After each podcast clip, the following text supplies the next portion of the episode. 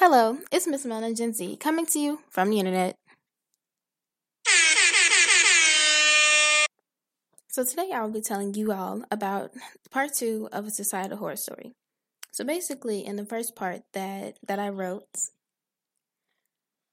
it it is about a a pair of siblings, Mandy and Malik, and they're basically stuck in like a modern day indentured servitude type thing with with this landlord named Mr. Blue Blood, and you know he is um, a wealthy man, and and he basically has them do all of his chores and like just treats them horribly, and it's just it's it's just a not good situation. So Mandy and Malik want to leave, and they have plans on doing so. So our last scene that we are that we heard about was between Mandy and Mr. Blue Blood after after Mandy and Malik came back to the apartment complex, like a little late, not too late, but after they came back a little late, Mr. Blue Blood was upset about this. So, as as Mandy and Malik were putting up the groceries, he asked Malik if he can leave. And then Mandy is the only one there. And then things get really heated between the two. Like Mandy after all of the questioning that Mr. Blue Blood gives Mandy, she answers like the bus was late, the bus was late, but he for some reason he doesn't believe her, which is wow. So yeah, he doesn't believe them. And and he decides to keep questioning her. And at one point, I guess she just stops answering because she knew that even if she was to answer even more, he would just be more and more upset. So he decides to take out violence on her and he breaks her wrist with the chain out of his toolbox. And that was the last scene that we were on. And now here is for part two of a societal horror story. I hope you all enjoy. Two minutes earlier, Malik is in his and Mandy's apartment. He starts packing their suitcases and goes into the kitchen to get the bus money that Mandy told him to make sure that he has. Malik reaches under the sink, grabs the money, then hears a knock at the door. Hearing a knock at the door and knowing that no one else is supposed to know about their departure soon, he puts the money in his back pocket, store it away. He can hear a person humming, so he wonders who it is. He gets a kind of sense in his gut, but you know. So, Malik looks through the peephole and Karen is at the door. She looks around their apartment when he opens the door. Can I come in? Karen asks. Yes, that should be fine, Malik responds hesitantly. Karen walks around by the front door, then sits on the couch. She she slowly hits her fingers on the furniture and watches Malik go inside his refrigerator. So why are you two leaving soon? Karen asks. Malik pauses and checks his watch.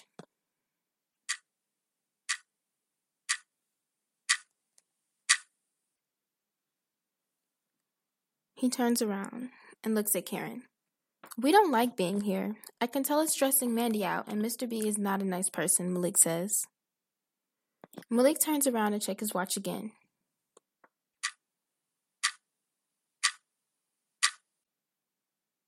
Karen looks around the apartment.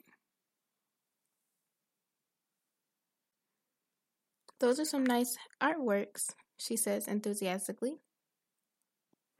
Malik starts packing water bottles into his book bag in the kitchen. Yeah, thanks. I paint them and sell them sometimes.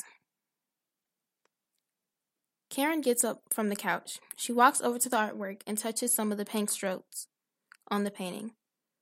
Malik side eyes her and checks for his watch again. He starts to sweat and opens the window across the apartment. Karen looks at him. Is there something wrong? she asks. Um, Nothing. Uh, you know, it's just that Mandy was supposed to be here five minutes ago, he responds. Karen goes over to Malik and looks him in his eyes. Is everything okay with Mandy? Why is it that you're the only one here? she asks.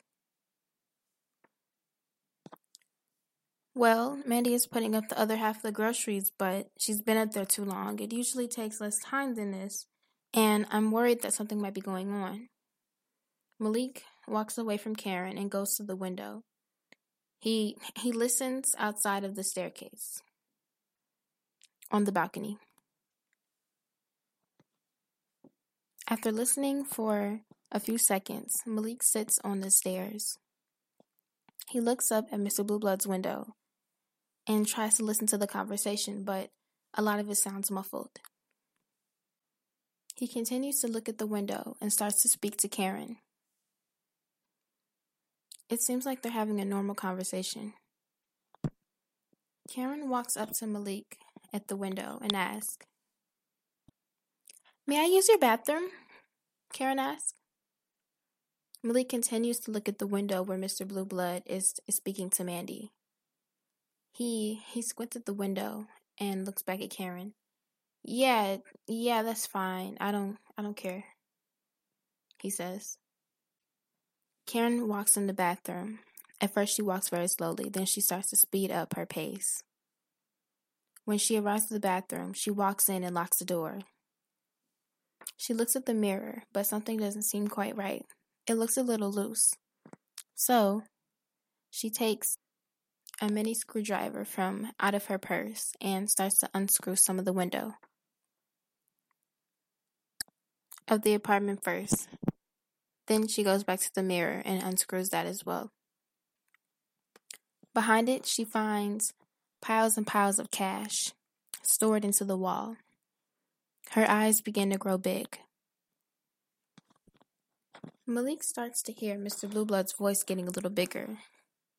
So he goes up a few steps to see what is going on. But he still can't hear them completely. He begins to go up a few more steps so that he is halfway there. Out of nowhere, he hears a chain, then a scream, and he realizes that that scream is Mandy's and he starts to run up the stairs. Since Mr. Blueblood has really high windows, Malik starts to run up even more stairs. He arrives at the window and, and breaks it with his fist and opens the window from there. Mr. Blueblood turns around and looks at him, and Mandy looks at Malik as well, tears in her eyes and screaming even more and more. She's holding onto her wrist, and Malik looks at Mr. Blueblood. He runs into the apartment and takes the chain. He hits it up against the nose of Mr. Blueblood and breaks it. Mr. Blueblood starts to scream and runs into his bathroom. He runs over to Mr. Blueblood's kitchen and puts Mandy on his back and starts to walk down the stairs. Knowing that he wasn't going fast enough, he starts to carry Mandy in his arms and runs down to their apartment and puts Mandy through the window onto the couch. And he he jumps in there too. They lock the window and they start to gather some of their things so they can leave. Just as Mandy tries to sit up on the couch, and she runs to the bathroom, but she sees that it's locked. She starts to bang on the door. Who's in the bathroom?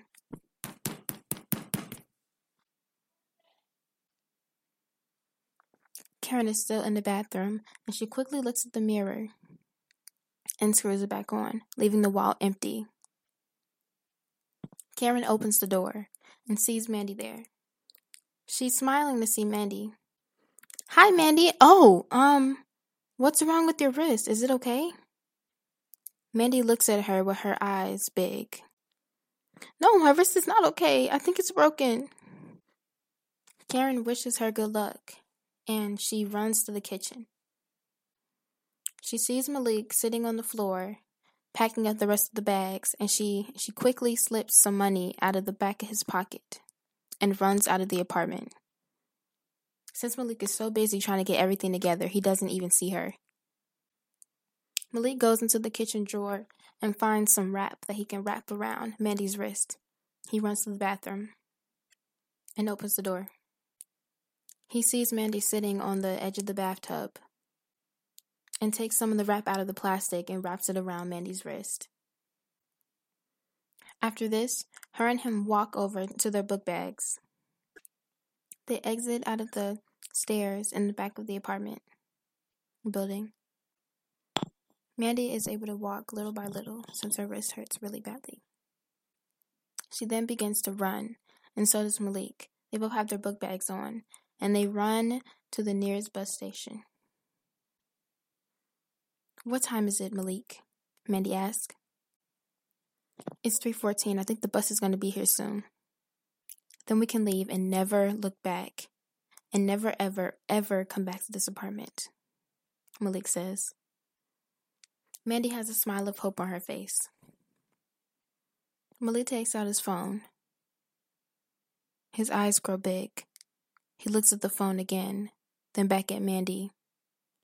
Mandy, the bus has already come. What are we going to do? At first, Mandy is worried, but then she remembers that yesterday she scheduled for a cab to pick them up at, the, at that exact location and at that exact time. She checks her phone to track the cab. The person should be here soon. Don't worry. I. Unfortunately, I knew that this would probably happen because sometimes the bus just comes at really wonky times. I see her. She's driving down the street. Okay, I'm about to call her Malik.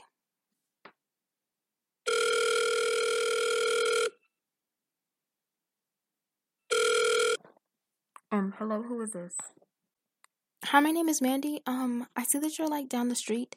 I'm the person with the wrap on my on my wrist, and I'm standing next to a tall guy. He's about six feet, and he's wearing purple pants.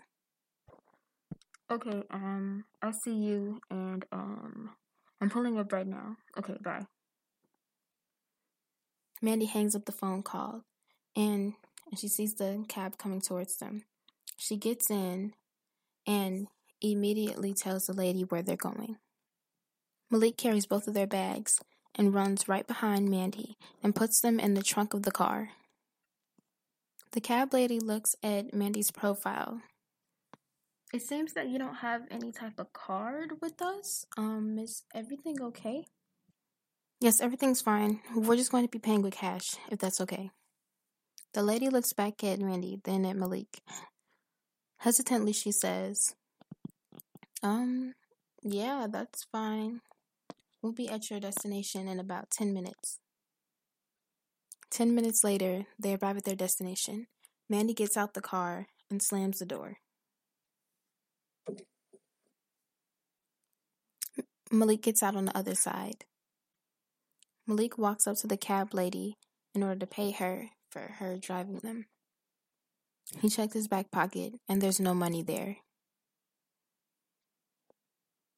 The lady realizes that Malik doesn't have any money and she looks back at him. She she begins to grow angry. What do you mean you don't have any money? You didn't check and see if you had any money? Mandy is in pure shock as she looks at her brother. He looks back at her, then back at the car lady. No, no, no, no, no. I had money. It was in my back pocket. I remember it because Karen came in and. He pauses. Malik looks at the sky and realizes what happened. The cab lady looks at Malik and then at Mandy.